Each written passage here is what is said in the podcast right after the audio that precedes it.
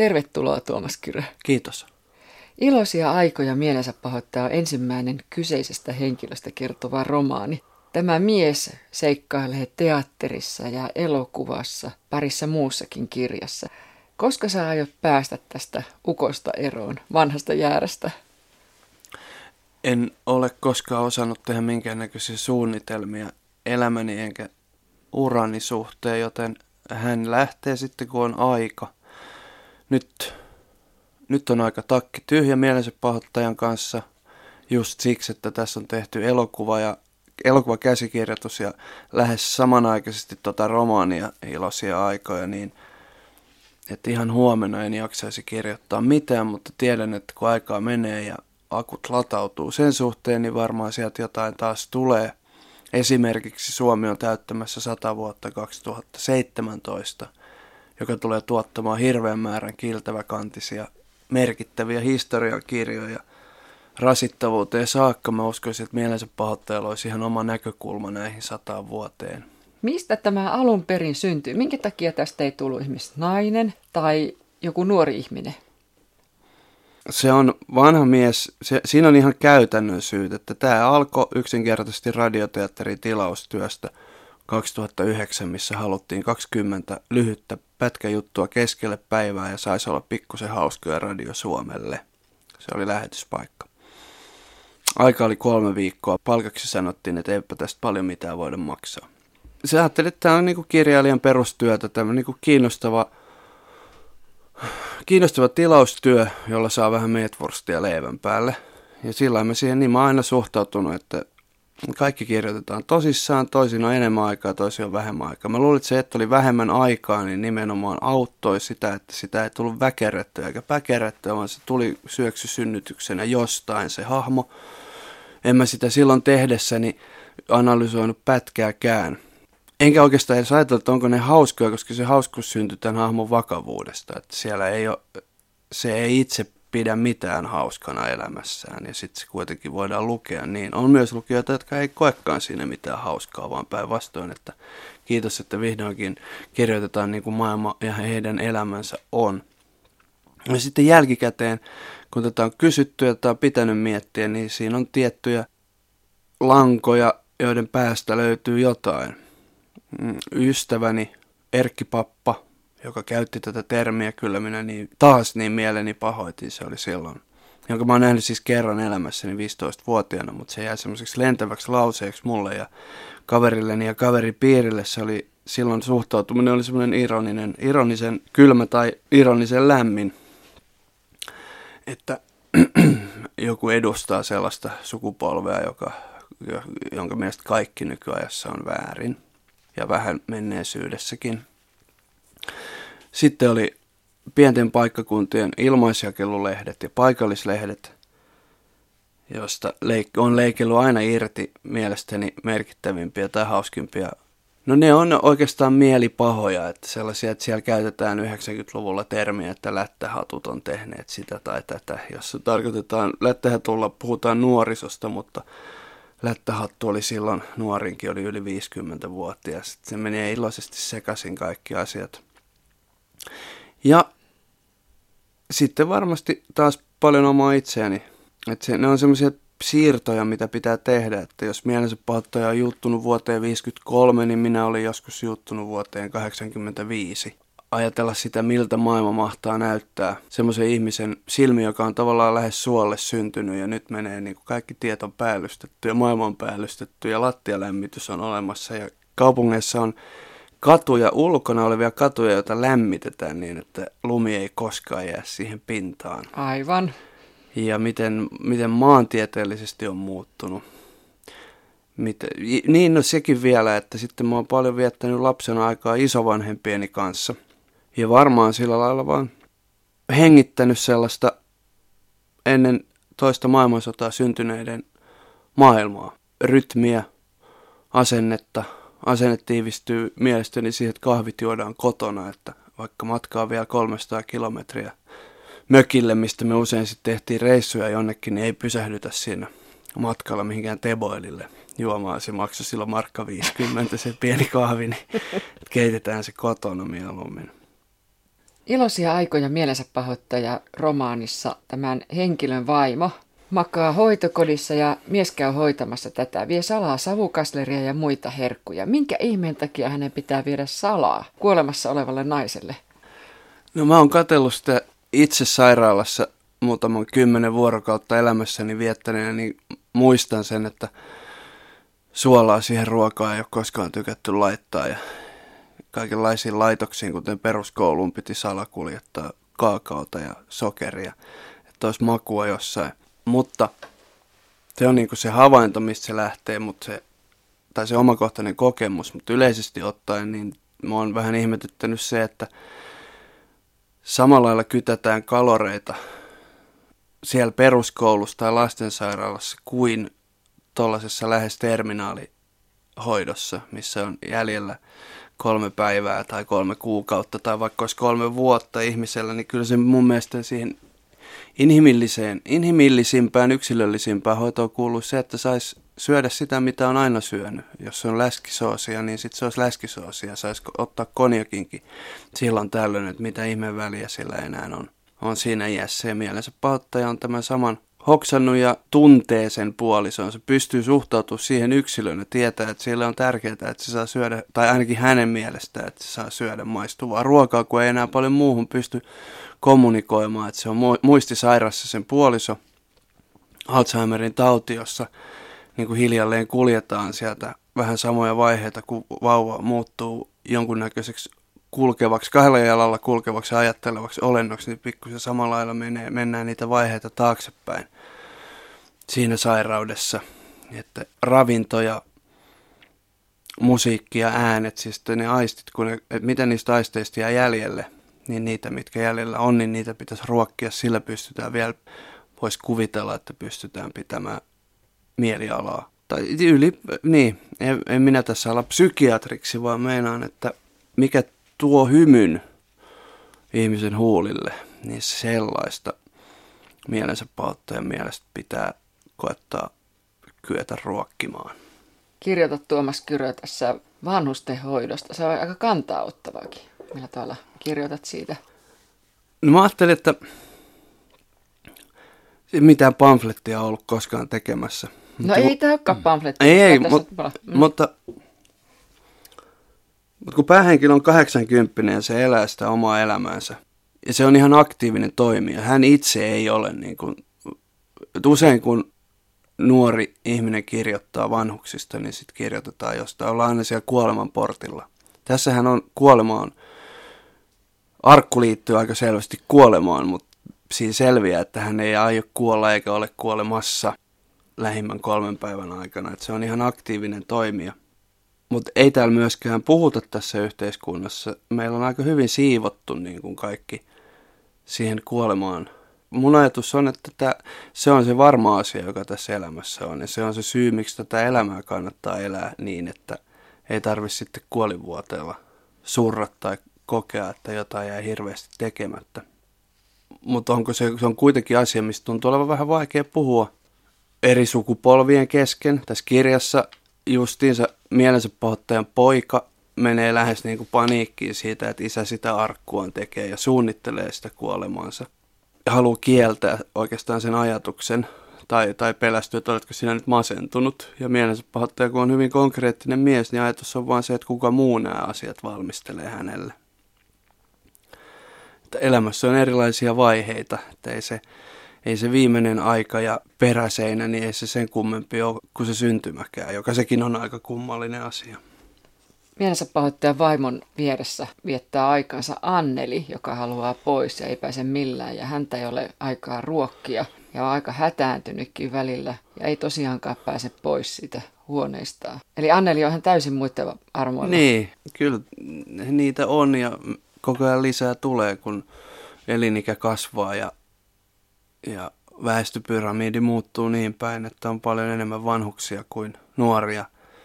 Ja meidät nuoremmat on opetettu vähän lapsesta saakka siihen, että kyllä, niin kun, kyllä yhteiskunta hoitaa, että aina kun on lapset voi lähettää kouluun ja sitten voi syyttää koulua, jos ne käyttäytyy huonosti. Ja vanhukset, jos ei niitä, jos ei jaksa isänsä tai äitiä hoitaa, kun sieltä muisti menee ja virtsa karkailee, niin se voi laittaa seuraavaan laitokseen. Ja, että katsotaan, onko nämä rakenteet pysyy ja onko sitten...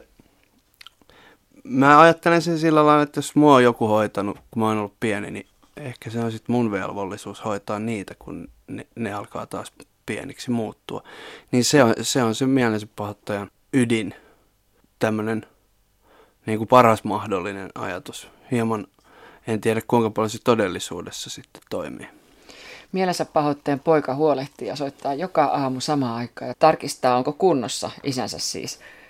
Niin onko tämä huolenpitoa vai kontrollia, koska mielensä pahoitteen ei oikein vaikuta pitävän tästä?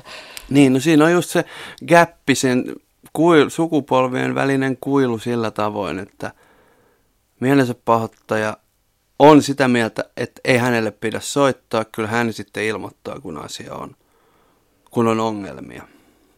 Poika sekä huolehtii että kontrolloi.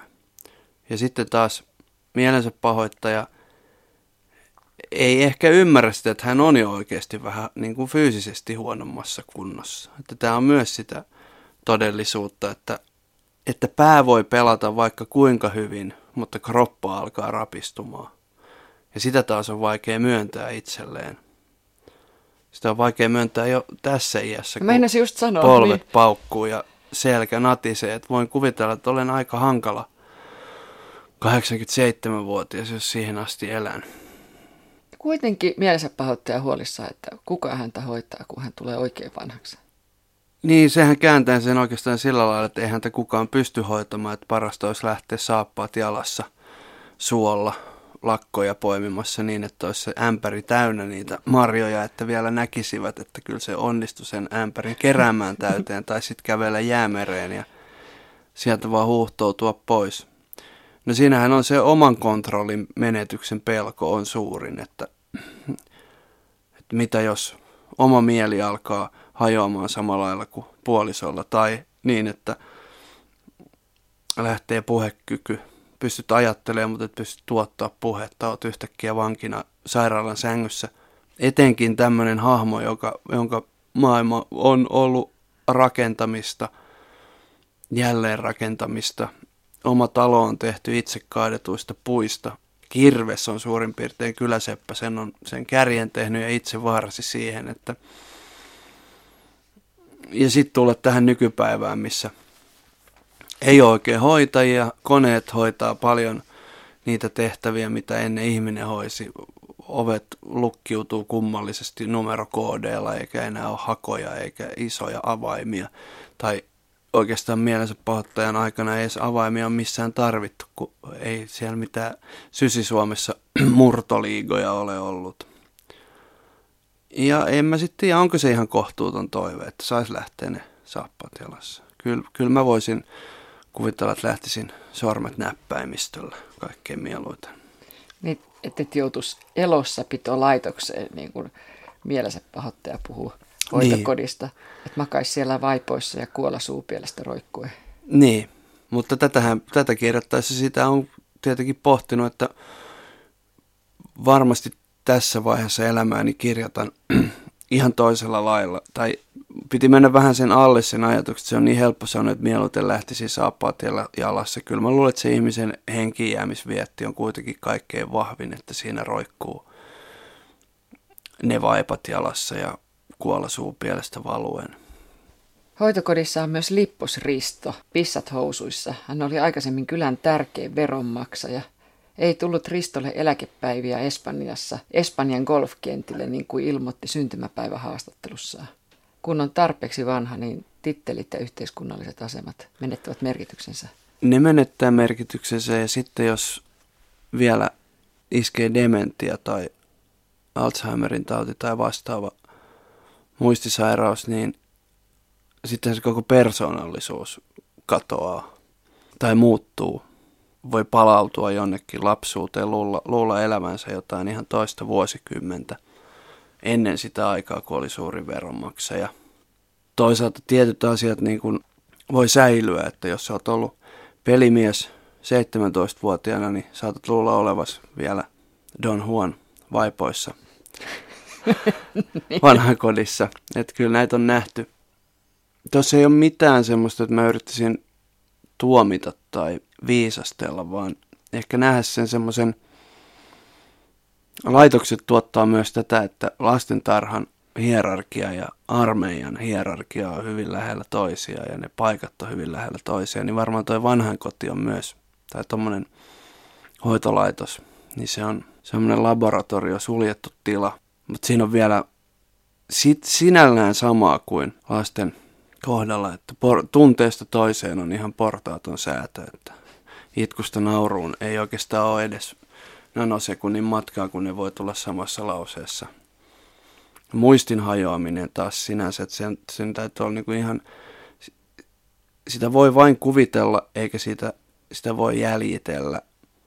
Kirjailija voi sitä yrittää tehdä, mutta ei siihen pysty ennen kuin niin käy ja toivottavasti ei käy, että kun sen alkaa ymmärtämään, sen hetken kun sen ymmärtää, että nyt tässä on tajunta hajoamassa, niin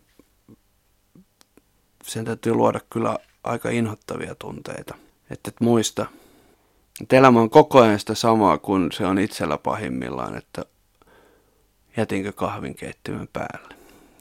Mielensä pahoittaja miettii Lipposristoa ja Annelia, yksinäistä Annelia hoitokodissa ja tällä tavalla, että jos ei ole ketään, joka muistaa minut niin kuin minä olin, onko minua olemassa? Toi on se myönnytys, minkä mielensä pahoittaja tekee. Tämä itsellinen mies, jonka mielestä pitää selvitä apua pyytämättä, tai että hän, hänen apuaan pitää, hän on valmis antamaan omaa apua, mutta hän ei apua muilta pyydä niin se ymmärtää, että oikeastaan se oma ihmisen olemassaolo perustuu kuitenkin siihen, että me ollaan suhteessa toisiin ihmisiin. Vaikka se olisi äkkäilyä omalle pojalleen. Tai, tai niin kuin hänen tapansa se on näissä kirjoissa aina ollut, että sen tapa osoittaa rakkauttaan on vähän niin kuin motkottaa siitä, miten väärin asioita tehdään ei vaan taivu, ei se, se tervaskanto ei taju siihen, että se alkaisi halailemaan. Kättely riittää ja lapsen lapsia voi, niin kuin, ne saa tulla syliin, jos tulevat omatoimisesti, eivätkä ole liian pitkä, eivätkä varsinkaan puhu uutislähetyksen aikana. Mielensä pahoittaja rupeaa siis rakentamaan arkkua itselleen. Ja arkusta hän on sitä mieltä, että arkku ei ole kuin ruumiin kuljetusastia, johon on turha perikunnan laittaa rahojaa. Tämä on just mun mielestä sitä jääräämistä. No, no se on jääräämistä, mutta... Mutta onko se realiteetti kanssa? Minusta se on ollut aina hyvin outo. Mä en ainakaan halua, että mun perikunta käyttää tuhansia euroja arkkuun. Ihan hyvin käy Ikean pahvilaatikko. Jos Et... saa mahtumaan sinne. se... Siinä on joku... Tämä varmaan muuttuu myös ajan myötä. Että se on niin korkealle ja irti tästä todellisuudesta kohotettu asia. Se kuolema ja hautaaminen. Että tuolla on aika paljon yhteiskuntia, missä ihan hygieniasyistä tai siitä syystä, että ei ole ihan niin kehittynyt infrastruktuuri, niin poltetaan ruumiit välittömästi. Kyllä ne ulkoavaruuden oliot, kun ne kattelee, että tuolla noin elää ja sitten kun ne, sitten kun ne ei enää elä, niin sitten ne laitetaan semmoiseen kiilotettuun puiseen astia ja sitten sitä kantaa kuusi ihmistä semmoisissa samanlaisissa puvuissa, mitä poliitikoilla on aina päällä. Ja ne ei muuten pidä niitä. Ja miehiä. Kun, niin, miehiä. Ja niin, just tää näin. Miksei voi olla naisia. Ja ne pitää niitä kaksi kertaa elämässään, niitä vaatteita, kun ne pääsee ripille siellä samassa paikassa. No ei enää kyllä rippipuku on lenkkarit ja farkut. No mielensä pahoittajahan sovitte. Mielensä, pahoittaja, mielensä pahoittajahan saa sitten tässä kirjassa oikein hyvän silkkipuvun itselleen, joka hengittää. Koska naapurissa on taimaalainen vaimo, joka tekee työkseen, ompelee vaatteita.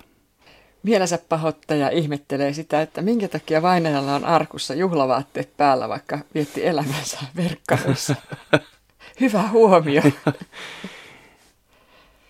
Se on suora laina muistaakseni stand-up-koomikko Jerry Seinfeldilta ja se, hänellä se juttu jatkuu vielä sillä lailla, että onko se lähdössä jonnekin liikematkalle se ihminen, jolla se puku on päällä, onko sillä salkkukin siellä mukana.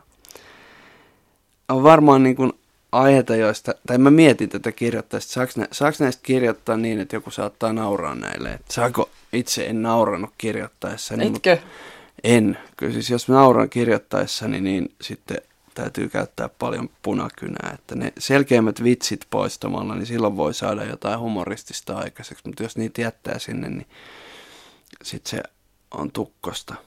Mutta mä sillä lailla tässä henkilökohtaisesti tätä ajattelin, että toivon A, että on keksitty joku hyvin nopea, vähän erilainen, vähän kätevämpi tapa hankkiutua eroon minun maallisista jäänteistä, niin kun se aika koettaa ja, ja että siellä on nauroa ja huumoria sitten siinä tilaisuudessa.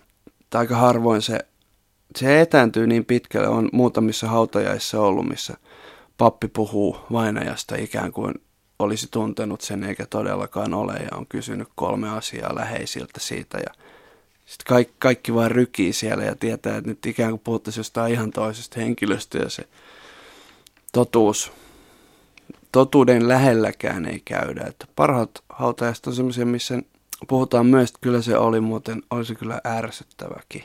Ja sitten kun se saadaan sanottua, niin sitten se löytyy ne piirteet, että olisi kyllä on se kyllä mahtavalla tavalla ärsyttävä ihminen. Kekkosta roimit tässä. Minä olen Kekkosen lapsi ja sinä olet, olitko sä seitsemänvuotias? Miten se oli, kun Kekkonen kuoli? Ee, kun Kekkonen kuoli, mä olin 12, kun Kekkonen lähti virastaan, niin mä olin seitsemän, kahdeksan. Et sillä lailla on ehtinyt olla Kekkosen ajan koululainen, että sen muistan, että luokan siellä peräseinällä oli Kekkosen kuva, kun presidentit aina oli mustavalkokuvissa no koululuokan Kekko, päällä. No eikö Kekkonen ole sun mielestä tehnyt mitään hyvää vai, tai mielensä pahoittajankaan mielestä? Oikeastaan nyt mä kysyn, että eikö Tuomas Kyrön mielestä Kekkonen ole tehnyt mitään hyvää? On. Nyt tuli Kekkonen... hetki hiljaisuus.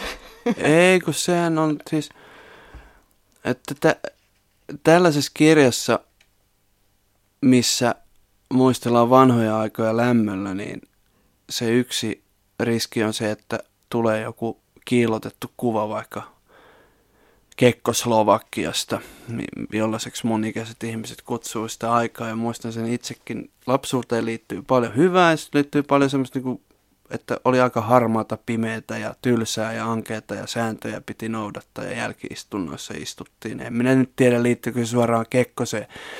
Mutta ettei se yksinkertaistu se asia liikaa, niin mielensä Kekkosella on ollut aika pirun iso oppositio Suomen maassa, mutta se ei ole vaan saanut ääntään kuulumaan, paitsi sitten vaikka SMPn aikana. Ei se ole ollut niin, että, että se oli koko kansan valitsema presidentti, niin no hänet valittiin sitten kun ei enää jaksettu vaaleja järjestää, niin suhmuroitiin poikkeuslaki ja saatiin Kekkonen jatkamaan, mikä on demokratiassa aika omituista. No niin, mites mä tämän sanoisin?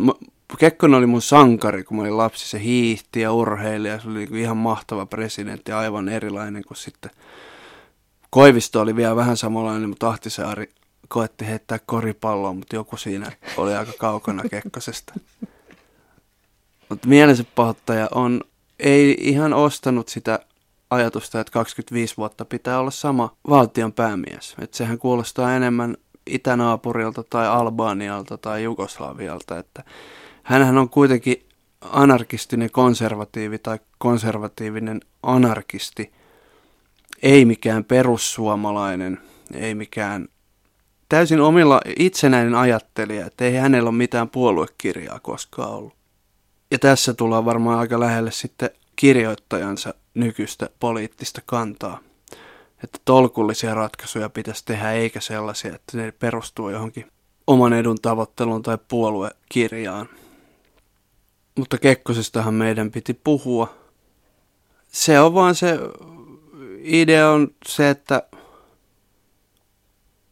että 25 vuotta hän odotti, että presidentti vaihtuisi. Joo. Kekkos Urho mielensä pahoittajan mukaan hiihdetti kotimaan ja naapurimaan alkoholisteja erämökeille ja takaisin sieltä allekirjoittamaan paperia metalliteollisuuden suotuisia papereita. Kyllä.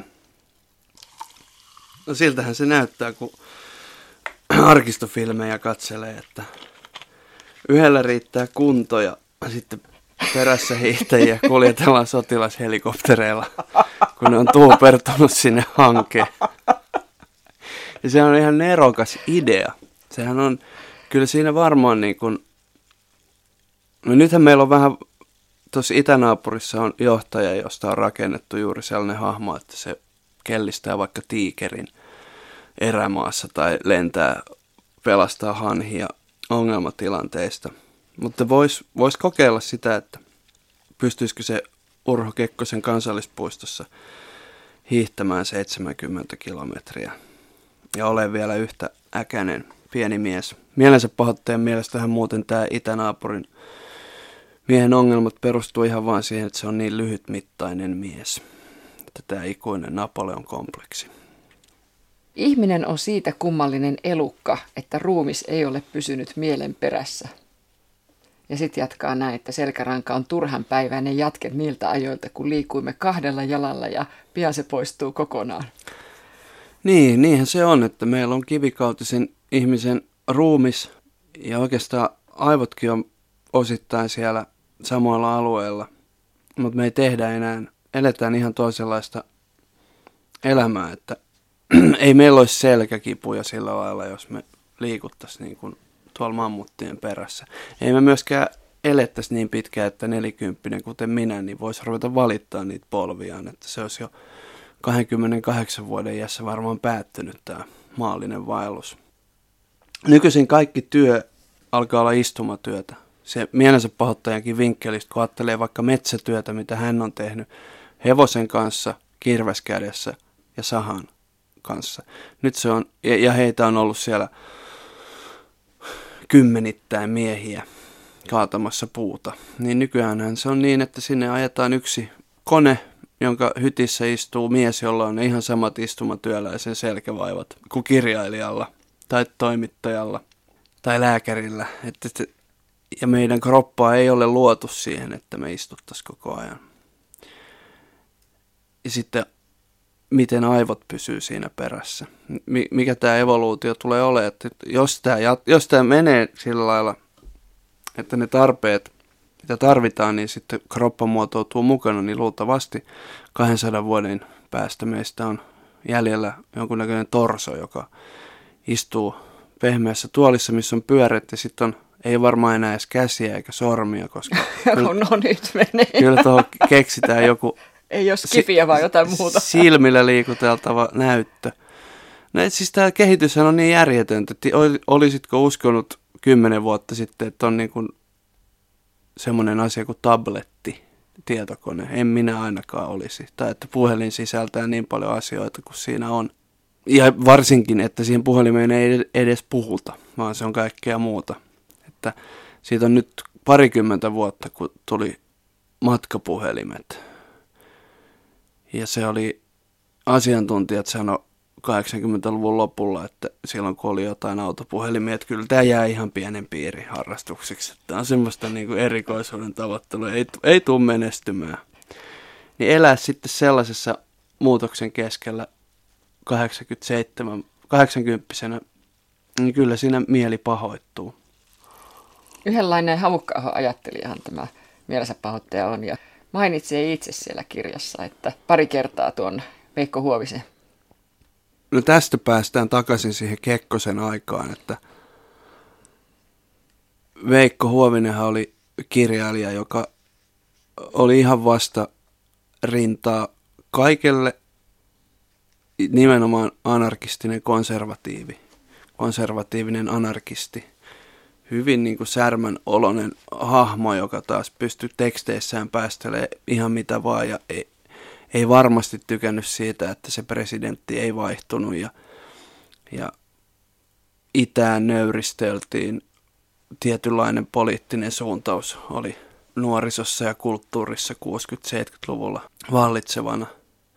Niin mielensä pahoittaja hänen mielestään Ford Escortin korjausopas on paras kirja ja sitten nopeasti sen jälkeen tulee Huovisen lyhyet erikoiset. Ja mä voisin, kuvittelisin sen niin, että mielensä pahoittaja, joka on vähän samanlainen semmoinen, että eihän nyt ulkoisesti kovin anarkistinen ole, niin semmoinen Huovisen kaltainen kulman takaa yllättäen iskevä huumori on sitten vapauttava kokemus lukijana ollut hänelle ja on ja tulee olemaan.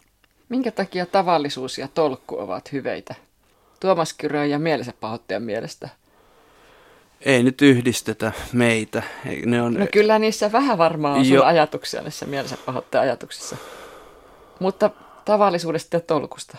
Pistä mielensä pahoittajan piikkiin sitten. Joo, laitetaan enemmän mielensä pahoittajan piikkiin.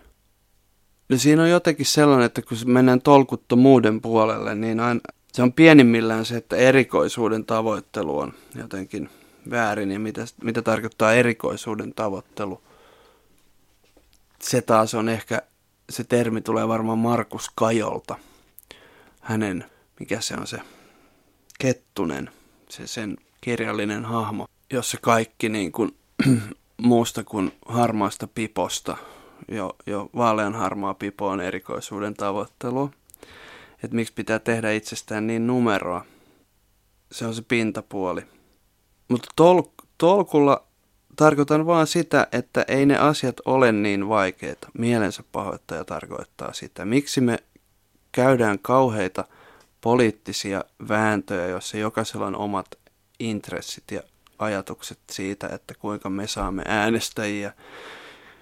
Kannattaako nyt mennä hallitukseen vai oppositioon, jos nyt politiikkaa käyttää esimerkkinä, kun kyse olisi siitä, että voitaisiko nyt vaan hoitaa nämä, helpot, nämä perusasiat kuntoon, josta kaikki on kuitenkin samaa mieltä. Lasten pitäisi saada koulutusta, aikuisten pitäisi saada työpaikkoja, vanhusten pitäisi saada suht hyvä loppuaika ja hyvä kuolema itselleen. Että onko, ne, onko nämä nyt niin mahdottoman hankalia järjestää. Että järjellä, tolkkuhan on niinku, se on järkevyyttä, mutta se on vi- vielä jotenkin niin, että siinä on se tunnekin mukana just sopivassa määrin. Mutta problema- asioiden problematisointi, ongelmien suurentelu, ne on muotia. Se, miten mielensä pahoit, mitä joku media meille tunkee, miten mielensä pahoittaja näkee maailman uutisissa ja otsikoissa, niin sehän on, sehän on pelkkää huutoa, valitusta ja syyttelemistä. Että ei tehdä yhdessä. Että voisi vois tehdä ikävienkin ihmisten kanssa järkeviä päätöksiä yhdessä, jos vaan tajuttaisi se suunta. Tässä lauseessa ei ollut mitään järkeä, mutta saatanpa, koska pystyn tällä lailla tuottamaan puhetta, niin mulla on ehkä tulevaisuus poliitikkona.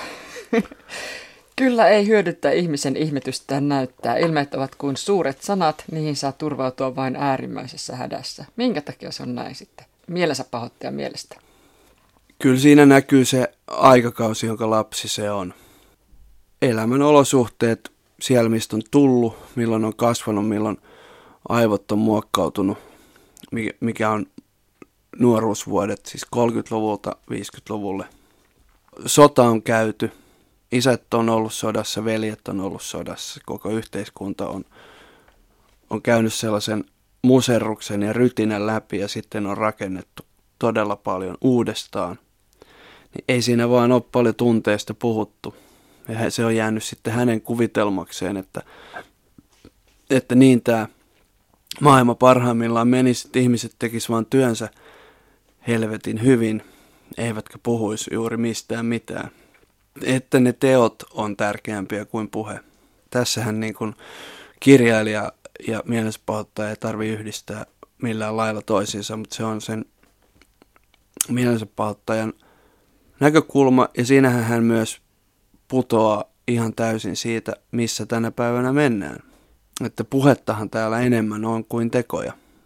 Se on sekä hyvä että huono asia. Mutta sehän on kuin kala kuivalla maalla sitten siinä maailmassa, missä pitäisi kyetä jotenkin kertomaan, että miten mä tämän koin.